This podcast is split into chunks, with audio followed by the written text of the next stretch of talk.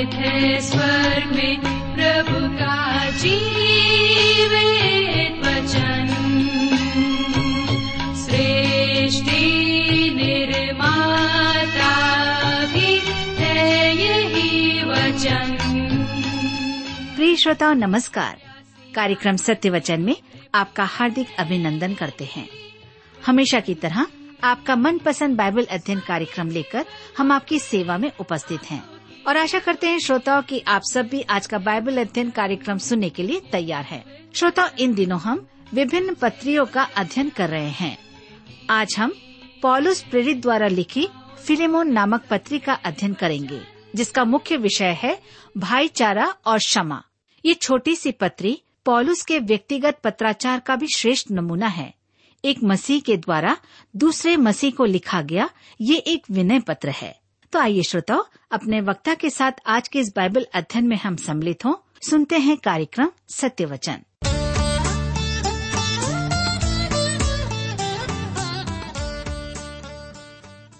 प्रिय मित्र, प्रभु यीशु के पवित्र और सामर्थ्य नाम में आप सबों को मेरा नमस्कार। मैं आशा करता हूँ कि आप सब कुशल पूर्वक हैं और हमेशा की तरह आज फिर से परमेश्वर के वचन में से सुनने के लिए तैयार बैठे हैं। मेरे मित्रों, जैसा कि आप सबों को मालूम है कि हम पिछले अध्ययन में तीतुस की पत्री से अध्ययन कर रहे थे और आज हम अपने अध्ययन को फिलिमोन की पत्री से आरंभ करेंगे। और मैं आपको बताना चाहता हूँ कि फिलिमोन मात्र एक पुस्तक है, जिसमें एक ही अध्याय है। धर्मशास्त्र के अद्भुत पत्रों में से यह भी एक है। यह केवल एक अध्याय का पत्र है, अतः आपको खोजने में परेशानी नहीं होगी। नए नियम की पत्रियाँ प्रकाशन का नया रूप हैं।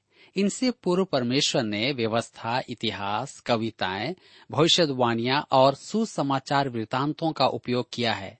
पत्रियों के उपयोग में परमेश्वर ने अधिक व्यक्तिगत एवं स्पष्ट विधि काम में ली है। पत्रियाँ नाना प्रकार की हैं।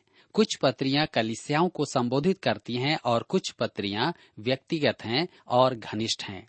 मेरे मित्रों, आज हम सबसे पहले इसके परिचय को देखेंगे और इसके साथ साथ हम अपने अध्ययन में इसके पूरे अध्याय का भी अध्ययन करेंगे। स्पष्ट कहूँ तो मेरा मानना है कि पॉलुस ने सोचा भी नहीं होगा कि उसका यह पत्र जो उसने फिलेमोन को लिखा, धर्मशास्त्र में रखा जाएगा। इस पत्र को पढ़ना ऐसा है, जैसे फिलिमोन के कंधे पर से झाँक कर उसके निजी पत्र को पढ़ना। यद्यपि यह फिलिमोन को लिखा पॉलुस का व्यक्तिगत पत्र था।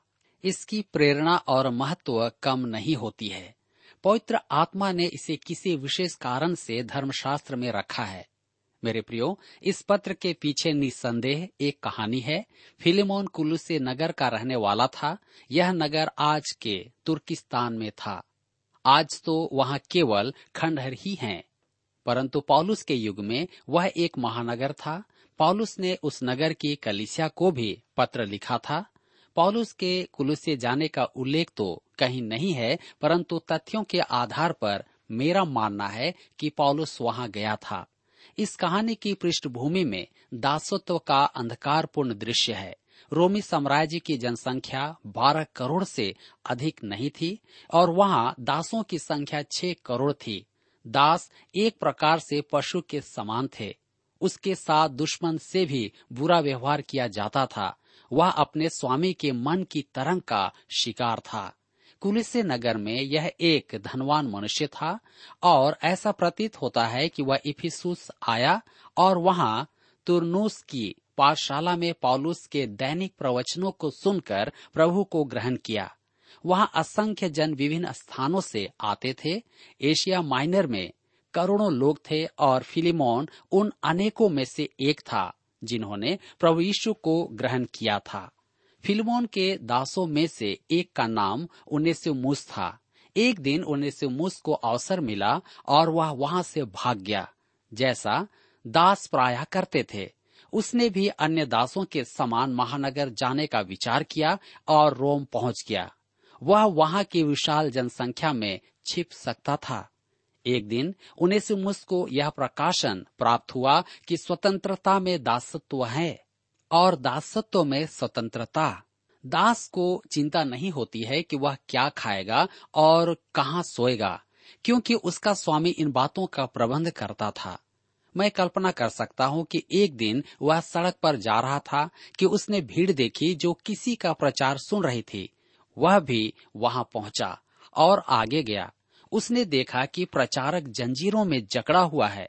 उन्हें सुमस तो जंजीर तोड़कर भागा था और सोचता था कि वह स्वतंत्र है। परंतु जब उसने उस प्रचारक को सुना जिसका नाम पॉलुस था तो सोचा कि वह मनुष्य तो स्वतंत्र है और मैं अब भी एक दास हूँ। मैं भूख का दास हूँ और पैसों का दास हूँ, परंतु वह मनुष्य जंजीरों में जकड़ा हुआ भी स्वतंत्र है। उन्हें सुमस भीड़ छट जाने के समय तक रुका रहा और पॉलुस के पास आया। वह पॉलुस से और अधिक जानना चाहता था। पॉलुस ने उसे सुसमाचार सुनाया और उन्हें सुमुस ने प्रभु को ग्रहण किया। जी हाँ उसने उन्हें सुमुस को बताया, प्रभु यीशु उसके लिए कैसे मरा और दफन किया गया। परंतु तीसरे दिन फिर मृतकों में से जी उठा। उसने उन्हें मुझसे प्रभु यीशु में विश्वास करने को कहा और उन्नीस ने विश्वास किया। उन्नीस प्रभु यीशु में नई सृष्टि हो गया। उन्नीस ने भी मन फिराने वाले विश्वासियों के समान अपने जीवन का निरीक्षण किया और अनुचित कामों को सुधारना चाहा। उसने जाकर पॉलुस को सच बात बता दिया कि वह एक भगोड़ा दास है। पॉलुस ने पूछा कि वह कहाँ से आया है। उसने कहा, कुलुस नगर से। पॉलुस ने कहा, वहाँ तो एक कलिसिया है, तेरे स्वामी का नाम क्या है? तब उसने कहा, फिलिमोन। ओह, फिलिमोन, जो वहाँ रहता है? हाँ वह तो मेरा चेला है। तब उसने कहा कि, आपके विचार में मुझे क्या करना चाहिए? क्या मुझे लौट जाना चाहिए? तब पॉलुस ने कहा, निश्चय ही, परंतु अब बात कुछ और है। मैं तेरे हाथ एक पत्र भेजूँगा। यही वह पत्र है जो आज हम पढ़ने जा रहे हैं। फिलिमोन की पत्री। मनुष्य के मन में स्वतंत्रता होने की महान इच्छा होती है, परंतु असंख्य दास आज भी हैं। जी हाँ शराब के दास हैं, नशे के दास हैं, पैसों के दास हैं। आज मनुष्य स्वतंत्र होने पर गर्व करता है। वे सोचते हैं कि वे स्वतंत्र हैं, परंतु प्रभु यीशु कहता है योहनर चिशु समाचार आठ अध्याय उसके छत्तीस पद में कि पुत्र तुम्हें स्वतंत्र करेगा तो तुम सच्ची स्वतंत्रता पाओगे। मेरे प्रियो, इस पत्र में आप दासत्व के पक्ष और विपक्ष में विवाद नहीं देखेंगे। यहाँ आप उस स्वतंत्रता को देखेंगे जो संसार के सब दासत्व के ऊपर है। यह वह स्वतंत्रता है जो हम सब चाहते हैं। आइए हम इस पुस्तक की रूपरेखा को देखें। पहला, फिल्मोन और उसके परिवार का हार्दिक अभिनंदन, पद एक से तीन में। दूसरा, फिल्मोन की प्रतिष्ठा पद चार से सात में उनेसुमस के लिए अनुग्रहकारी अनुरोध, पद आठ से सोलह में दोषी के लिए निर्दोष विकल्प, पद सत्रह में प्रतिरोपण का महिमामय उदाहरण, पद अठारह में व्यक्तिगत और सामान्य विषय एवं निवेदन 19 से 25 पद में। मेरे मित्रों, हम इसके विषय में आते हैं। प्रभु यीशु के प्रेम का रहस्योद्घाटन, भाईचारे के प्रेम का प्रदर्शन। जी हाँ इस पत्र का मुख्य उद्देश्य है परमेश्वर के समक्ष हमारे लिए अनुनय विनय करने में प्रभु यीशु का प्रेम। यह प्रतिस्थापन का एक सर्वोत्तम उदाहरण है। पद 18 में लिखा है, यदि उसने तेरी कुछ हानि की है या उस पर तेरा कुछ आता है तो मेरे नाम पर लिख ले। यहाँ हम प्रभु यीशु की वाणी सुन सकते हैं कि वह हमारे सब पाप उठाने के लिए तैयार हो रहा है। उसने मृत्यु में हमारा स्थान लिया और जीवन में हमें अपना स्थान दिया। पद सत्रह में हम पाते हैं, यदि तू मुझे अपना सहभागी समझता है तो उसे इस प्रकार ग्रहण कर जैसे मुझे। परमेश्वर के समक्ष हम मसीह में खड़े हैं, अन्यथा नहीं। उन्नीस मस एक लाभ रहित भगोड़ा दास ऐसे ग्रहण किया जाए जैसे पॉलुस है। एक महान प्रेरित फिलेमोन के परिवार में ग्रहण किया जाता है। मेरे प्रियो, इसका व्यवहारिक उद्देश्य है भाईचारे का प्रेम सिखाना। पॉलुस ने अन्य पत्रों में बंदीगिरी से लिखे पत्रों में दास और स्वामी के नए संबंधों के विषय में कहा है, परंतु यहाँ वह दर्शाता है कि उसे काम में कैसे लिया जाए। ये दो पुरुष रोमी साम्राज्य में दो अलग अलग वर्ग के प्रतिनिधि एक दूसरे से घृणा करने वाले, एक दूसरे को हानि पहुँचाने वाले, अब प्रभु यीशु में भाई हैं और उनका व्यवहार भी भाई के समान ही होना चाहिए। कर्मी और नियोजक की समस्या का समाधान यही है। फिलिमोन और उसके परिवार का हार्दिक अभिनंदन। इसे हम फिलिमोन एक अध्याय उसके एक पद में पढ़ते हैं। पॉलुस की ओर से जो मसीह यीशु का कैदी है और भाई, तिमुथीस की ओर से हमारे प्रिय सहकर्मी फिलिमोन। मेरे प्रियो, यहाँ पर पॉलुस अपने प्रेरित होने की बात नहीं कह रहा है। जैसा उसने कलिसियाओं को लिखा था, मसीह यीशु का प्रेरित। यह एक मित्र को लिखा व्यक्तिगत पत्र है। उसे यहाँ अपने प्रेरित होने के पद की रक्षा करने की आवश्यकता नहीं थी। यह तो उसका व्यक्तिगत पत्र था और यदि वह जान ले कि यह पत्र संपूर्ण विश्व में पढ़ा जा रहा है तो वह अचंभा करेगा।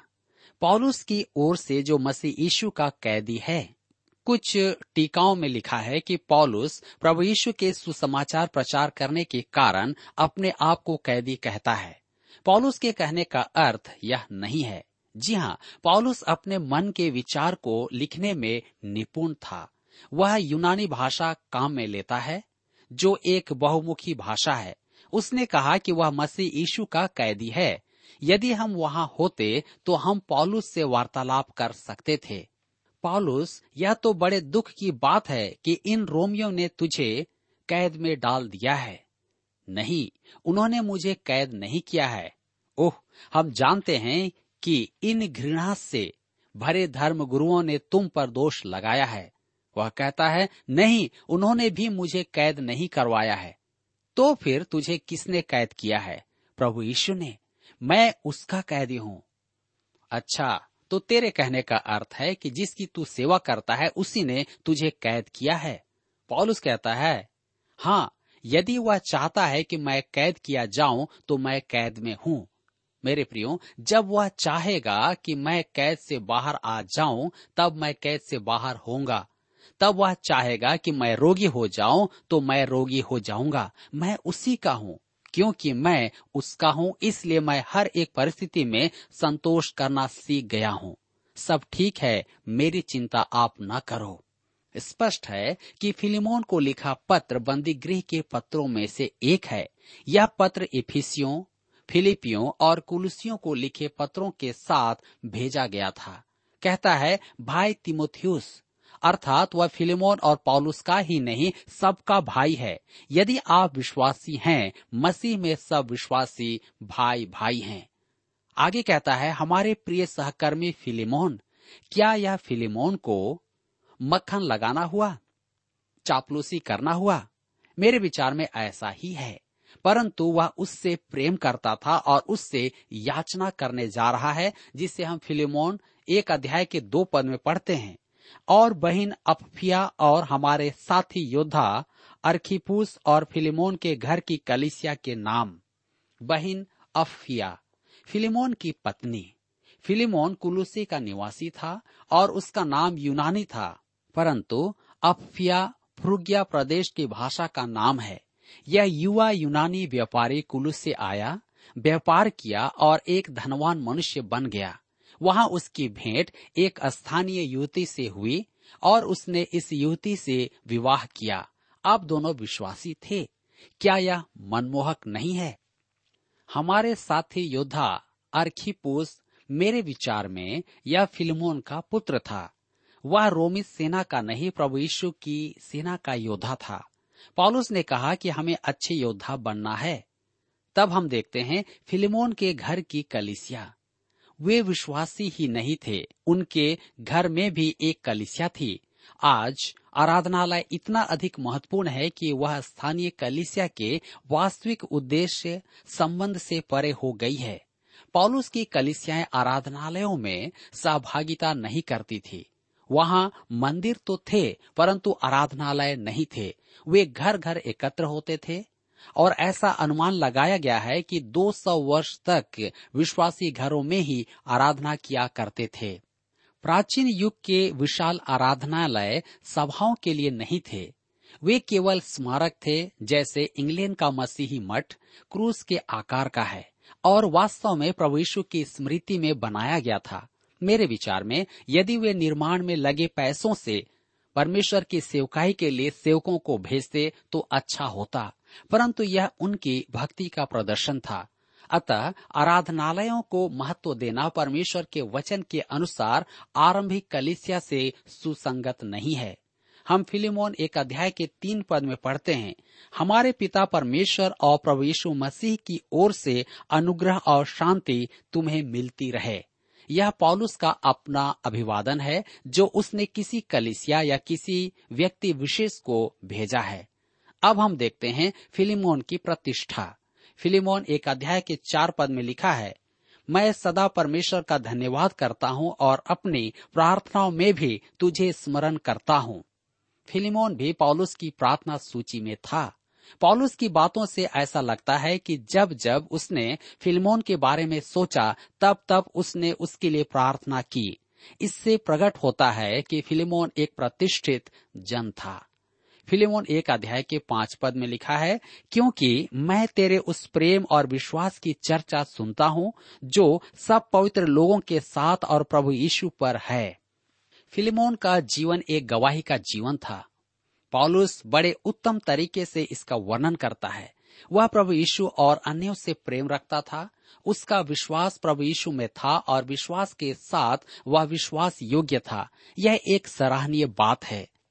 फिलेमोन एक अध्याय के छह पद में लिखा है, मैं प्रार्थना करता हूँ कि विश्वास में तेरा सहभागी होना, तुम्हारी सारी भलाई की पहचान में मसीह के लिए प्रभावशाली हो। वह अपने विश्वास को अन्यों में बांटता है। फिलेमोन का जीवन प्रभु की गवाही था। जी हाँ सारी भलाई परमेश्वर ही है, जिसने अपनी सुइच्छा निमित्त तुम्हारे मन में इच्छा और काम दोनों बातों के करने का प्रभाव डाला है। फिलिपियों की पत्र दो अध्याय, उसके तेरह पद में हम इसे देखते हैं। इसके परिणाम स्वरूप ही उसकी सारी भलाई थी। फिलिमोन एक अध्याय के साथ में लिखा हुआ है, क्योंकि हे भाई, मुझे तेरे प्रेम से बहुत आनंद और शांति मिली है, इसलिए कि तेरे द्वारा पवित्र लोगों के मन हरे भरे हो गए हैं। फिलिमोन के मन में अन्य विश्वासियों और उसके प्रति प्रेम को देख, पॉलुस बहुत आनंदित और संतुष्ट था। मन अर्थात संपूर्ण स्वभाव। विश्वासियों का आंतरिक जीवन उससे संतोष पाता था।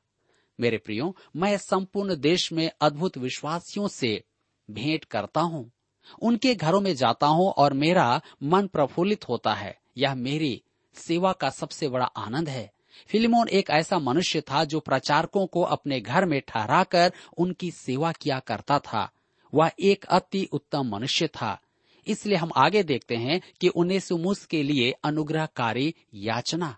फिल्मोन एक अध्याय उसके आठ और नौ पद में लिखा है, इसलिए यद्यपि मुझे मसीह में बड़ा साहस है कि जो बात ठीक है उसकी आज्ञा तुझे दूँ तो भी मुझ बूढ़े पौलुस को जो अब मसीह यीशु के लिए कैदी है, यह और भी भला जान पड़ा कि प्रेम से विनती करूँ। मेरे प्रियो, अब पॉलुस अपने पत्र के उद्देश्य पर आता है। वह बड़ी ही कूटनीति, सावधानी और प्रेम के साथ उन्हें सुमस का विषय लाता है।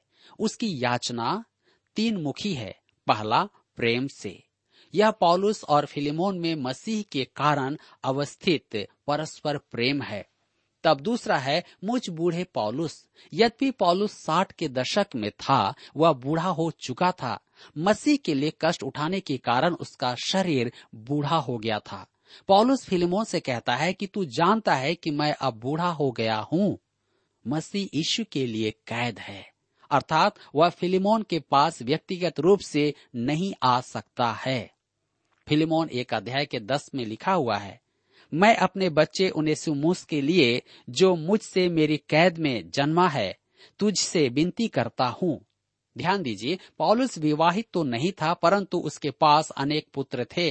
वह तिमुथियुस और तीतुस को पुत्र कह चुका है। अब वह उन्नीस को भी अपना पुत्र कहता है। उसके आत्मिक पुत्र थे। यद्यपि वह कैद में था, उसने उन्नीस को प्रविशु में स्थिर किया। फिलिमोन, एक अध्याय उसके ग्यारह पद में लिखा है, वह तो पहले तेरे कुछ काम का न था, पर अब तेरे और मेरे दोनों के बड़े काम का है। ध्यान दीजिए। उन्नीस का अर्थ है लाभकारी और पॉलुस यहाँ शब्दों का खेल रचता है। यह पौलुस की विशेषता थी। पौलुस कहता है, जब तेरे पास लाभकारी जन था, तब वह लाभकारी न था, परंतु अब तेरे पास लाभकारी नहीं है तो भी लाभ है। दास होने के कारण उनेसुमुस वास्तव में किसी काम का नहीं था। वह मन से सेवा नहीं करता था और मैं उसे दोष नहीं देता। अब वह उनेसुमुस को एक विश्वासी स्वरूप उसके पास में भेज रहा है और कहता है, वह तेरे लिए बड़े काम का है, परंतु मैं यह नहीं चाहता कि तू उसे दास के समान स्वीकार करे। फिलिमोन एक उसके बारह तेरह पद में लिखा है, उसी को अर्थात जो मेरे हृदय का टुकड़ा है, मैंने तेरे पास लौटा दिया है। उसे मैं अपने ही पास रखना चाहता था कि वह तेरी ओर से इस कैद में जो सुसमाचार के कारण है, मेरी सेवा करे। पॉलुस कहता है कि फिलिमोन उसे वैसे ही ग्रहण करे जैसे वह पॉलुस को ग्रहण करेगा। पॉलुस कहता है कि वह उसे रखना चाहता था, क्योंकि उसे एक सेवक की आवश्यकता थी। क्योंकि बंदी गृह में ठंड था और पॉलुस बूढ़ा था तथा दुर्बल हो गया था। परंतु पॉलुस ने ऐसा करना उचित नहीं समझा। फिलिमोन एक अध्याय उसके चौदह पद में लिखा है, पर मैंने तेरी इच्छा बिना कुछ भी करना ना चाहा कि तेरी यह कृपा दबाव से नहीं पर आनंद से हो। पॉलुस कहता है, मैं उन्हें सुमुस को तेरी इच्छा के बिना यहाँ पर रखना नहीं चाहता। यदि तू चाहे तो उसे भेज देना। क्योंकि फिलिमोन ने उनेसिमुस को पॉलुस के पास भेजा। हम नहीं जानते, परंतु मेरे विचार में उसने उसे तुरंत भेजा था और साथ में पॉलुस की सुविधा के लिए भी कुछ वस्तुएँ भेजी थी। फिलिमोन एक अध्याय उसके पंद्रह सोलह पद में लिखा है, क्योंकि क्या जाने वह तुझसे कुछ दिन तक के लिए इसी कारण अलग हुआ कि सदैव तेरे निकट रहे। परंतु अब से दास की तरह नहीं, वरन दास से भी उत्तम, अर्थात भाई के समान रहे। जो मेरा तो विशेष प्रिय है ही, पर अब शरीर में और प्रभु में भी तेरा भी विशेष प्रिय हो। मेरे मित्र, यहाँ पर हम देखते हैं कि उनेशुमस विश्वास में आ गया था, इसलिए फिलिमोन के साथ उसका संबंध और स्थान अब भिन्न था। रोमी व्यवस्था के अनुसार तो वह अब भी दास था, परंतु वह फिलिमोन के लिए अब उससे बढ़कर था। वह उसका प्रिय भाई था। हम देखते हैं दोषी के लिए निर्दोष प्रतिस्थापन। यह पद और अगला पद प्रतिस्थापन और दोषारोपण का अति उत्तम उदाहरण है। पॉलुस की याचना वैसी ही है, जैसे प्रभु यीशु विश्वास लाने वाले पापी के लिए परमेश्वर से करता है। दूसरे शब्दों में, उद्धार प्राप्त पापी को स्वर्ग में प्रभु यीशु के बराबर अधिकार प्राप्त है। हम उस प्रेमी में ग्रहण किए गए हैं। जी हाँ इफिसियों के पत्र एक अध्याय, उसके छह पद में हम इसे पाते हैं। हम फिलेमोन एक अध्याय के सत्रह पद में पढ़ते हैं, अतः यदि तू मुझे अपना सहभागी समझता है तो उसे इस प्रकार ग्रहण कर जैसे मुझे। यदि तू मुझे अपना सहभागी समझता है तो उसे मेरे समान ग्रहण कर। तू मुझे अतिथि कक्ष में ठहराता है तो उसे बाहर ठंड में न सोने देना। उसे भी अतिथि के कक्ष में ही रखना। दोष उठा लेने का महिमामय उदाहरण हम पाते हैं। फिलेमोन एक अध्याय के अठारह पद में लिखा है, यदि उसने तेरी कुछ हानि की है या उस पर तेरा कुछ आता है तो मेरे नाम पर लिख ले। जैसा आज हमारे पास क्रेडिट कार्ड है, वैसे ही पॉलुस के पास भी एक क्रेडिट कार्ड था, क्योंकि वह प्रभु यीशु का विश्वासी था। यदि उन्हें सुमुस ने चोरी की है या हानि पहुंचाई है तो मेरे खाते में लिख दे। मेरे प्रियो, यह एक महिमामय चित्रण है। मैं पिता परमेश्वर के पास उद्धार पाने के लिए आता हूँ तो मैं प्रभु यीशु को कहते हुए सुनता हूँ। यदि इसने कुछ भी गलत किया है तो वह मेरे खाते में डाल दे। प्रभु यीशु ने क्रूस पर मेरे पापों का दंड चुका दिया है। सारे मनुष्य के पापों का दंड चुका दिया है। परंतु परमेश्वर फिर भी कहेगा, यह व्यक्ति स्वर्ग के योग्य नहीं। प्रभु यीशु कहेगा, यदि तू मुझे अपना सहभागी मानता है तो इसे मेरे स्थान पर रख। जी हाँ मसीह में का अर्थ यही है, प्रेमी में ग्रहण योग्य ओह, पिता परमेश्वर और प्रभु यीशु हमें कैसे स्वीकार करते हैं? अति अद्भुत चित्रण है। इसी कारण यह पत्र बहुत ही बहुमूल्य है। हम देखते हैं कि सामान्य एवं व्यक्तिगत विषय तथा निवेदन फिलिमोन एक अध्याय के उन्नीस पद में है। मैं पॉलुस अपने हाथ से लिखता हूँ कि मैं आप भर दूँगा और इसके कहने की कुछ आवश्यकता नहीं कि मेरा कर्ज जो तुझ पर है वह तू ही है। मैं पॉलुस अपने हाथ से लिखता हूँ कि मैं आप भर दूँगा। प्रभु यीशु ने हमारे पाप के संपूर्ण ऋण को अपने लहू से चुका दिया है। मेरा कर्ज तो तुझ पर है, वह तू ही है। पॉलुस फिलिमोन को प्रभु में लाया था। वह पॉलुस का यह ऋण कैसे चुकाएगा? फिलिमोन एक के बीस में लिखा है, हे भाई, यह आनंद मुझे प्रभु में तेरी ओर से मिले। मसीह में मेरे जी को हरा भरा कर दे। पॉलुस उन्नीस की ओर से याचना करता है।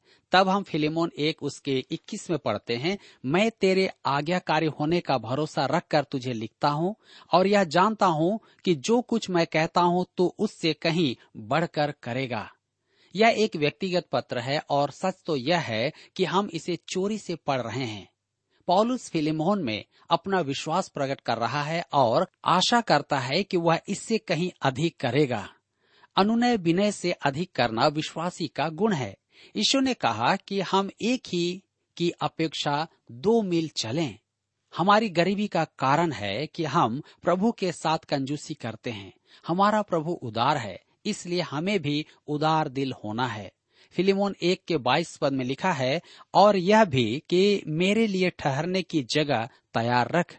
मुझे आशा है कि तुम्हारी प्रार्थनाओं के द्वारा मैं तुम्हें दे दिया जाऊँगा। पॉलुस बंदीगिरी से मुक्ति पाने की कामना करता है। अतः वह प्रार्थना का निवेदन भी करता है। ऐसा प्रतीत होता है कि यह पत्र उससे या उसके पहले बंदीकरण के समय लिखा गया था। बंदीगिरी से निकलने के बाद वह शायद फिलिमोन से भेंट करने को गया था। हम फिलिमोन एक अध्याय उसके तेईस से पच्चीस पद में पढ़ते हैं, इफ्रास जो मसीह यीशु में मेरे साथ कैदी है और मरकुस और अरिस्तखुश और देमास और लूका, जो मेरे सहकर्मी हैं, इनका तुझे नमस्कार। हमारे प्रभु यीशु मसीह का अनुग्रह तुम्हारी आत्मा पर होता रहे। आमीन। मेरे मित्रों, यह एक छोटा परंतु अति मन भावन पत्र व्यक्तिगत मित्रों को अभिवादन के साथ समाप्त होता है। और इस पुस्तक के अंत में हम मुख्य बात यही सीखते हैं कि एक दास जो अपने स्वामी के पास से भाग गया था, उसने परमेश्वर के वचन को सुना और उसका मन परिवर्तन हो गया और तब अपने स्वामी के पास एक भाई और एक विश्वासी के रूप में अपने जीवन को जीने लगा और यह काम सिर्फ़ पॉलुस के द्वारा ही हो सका। मेरे प्रियो, यहाँ पर हमारे अध्ययन का समय समाप्त होता है। इस अध्ययन के द्वारा प्रभु आप सबको बहुतायत से आशीष दे।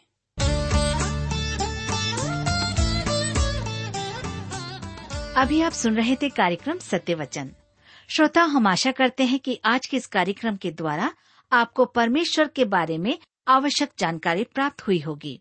हम आपकी जानकारी के लिए बता दें कि हमारे पास नया नियम एवं पूरी बाइबल आपके लिए उपलब्ध है।